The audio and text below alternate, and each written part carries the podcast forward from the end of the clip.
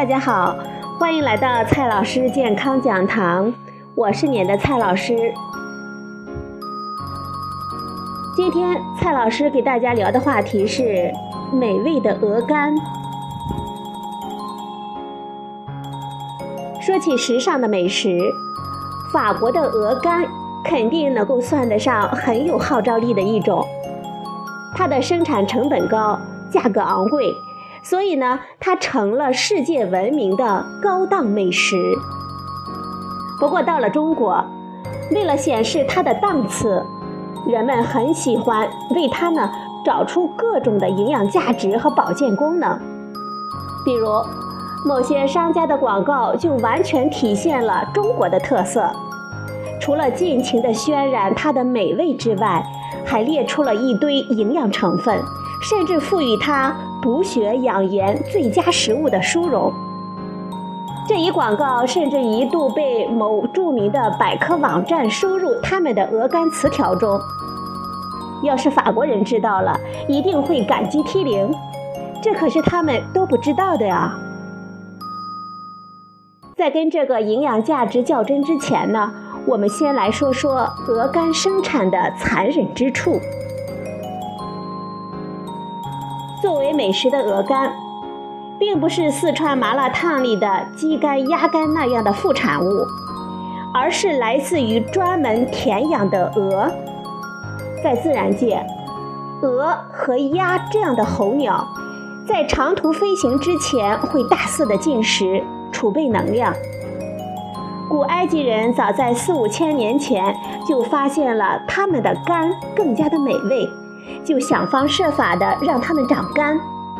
于是呢，那些被圈养起来的鹅，生存的全部意义就仅仅是为了长出更大的肝来。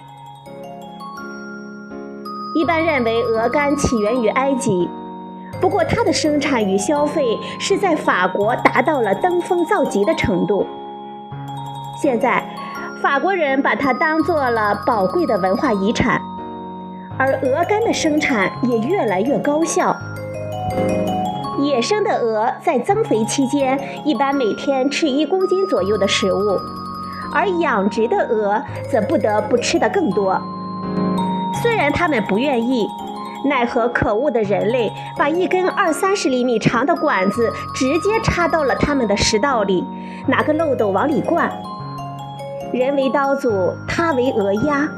面对人类的强大，它们自然毫无反抗的力量。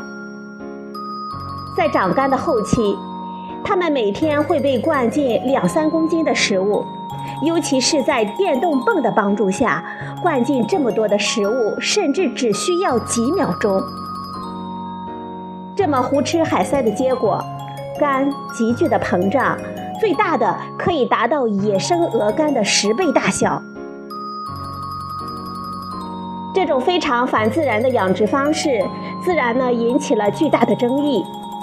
为了人类的美食，是否可以用如此残忍的方式对待动物呢？动物福利组织自然是一马当先，而他们的反对也取得了相当的成果。目前。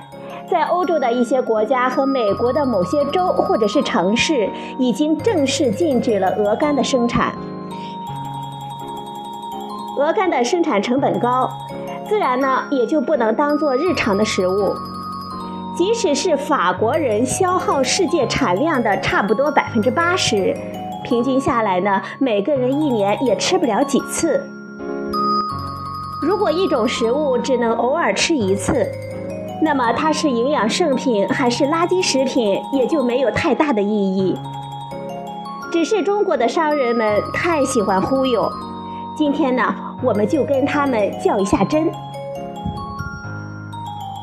从组成来看，鹅肝就是鹅的脂肪肝，其中的脂肪在百分之五十左右，这个脂肪含量跟装饰蛋糕的奶油不分上下。无论怎么说，都是高脂肪食物了。不可思议的是，商人们依然能够找到专家证实，说是肥鹅肝以不饱和脂肪为主，易为人体所吸收利用，并且食后不易发胖，还可以降低人体血液中的胆固醇的含量。我们看一下正确的观点。首先，只要脂肪被吸收利用了，不管它是饱和的还是不饱和的，都会增加热量。我们人体没有那么强大的能力，能够分辨来自于不饱和脂肪的热量，更不用说对它们区别对待了。不会发胖，只是一厢情愿。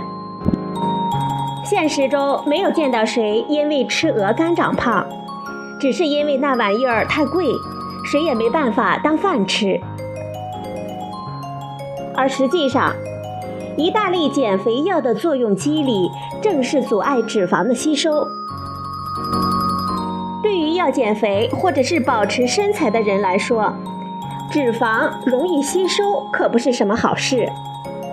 另一方面，食品科学里说，不饱和脂肪有利于降低血液中的胆固醇的含量，其实是因为饱和脂肪会升高胆固醇。而如果用不饱和脂肪取代食谱中的饱和脂肪，那么就会避免饱和脂肪作恶。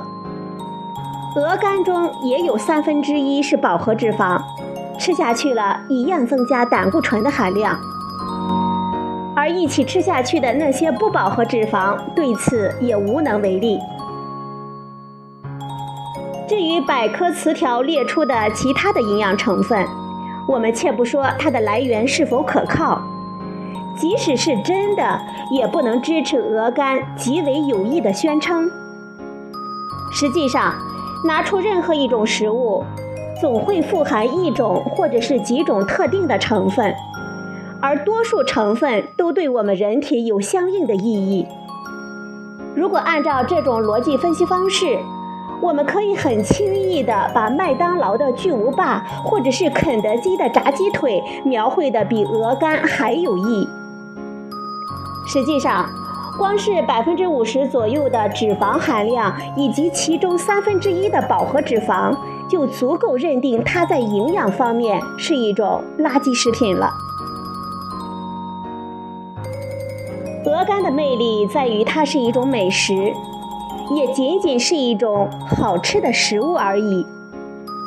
生产过程的残忍，营养上的缺陷，都不会影响它的美味。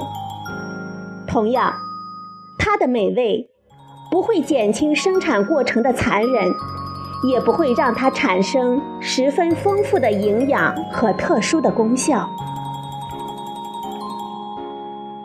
好了，朋友们，今天呢，蔡老师给大家讲了美味的鹅肝。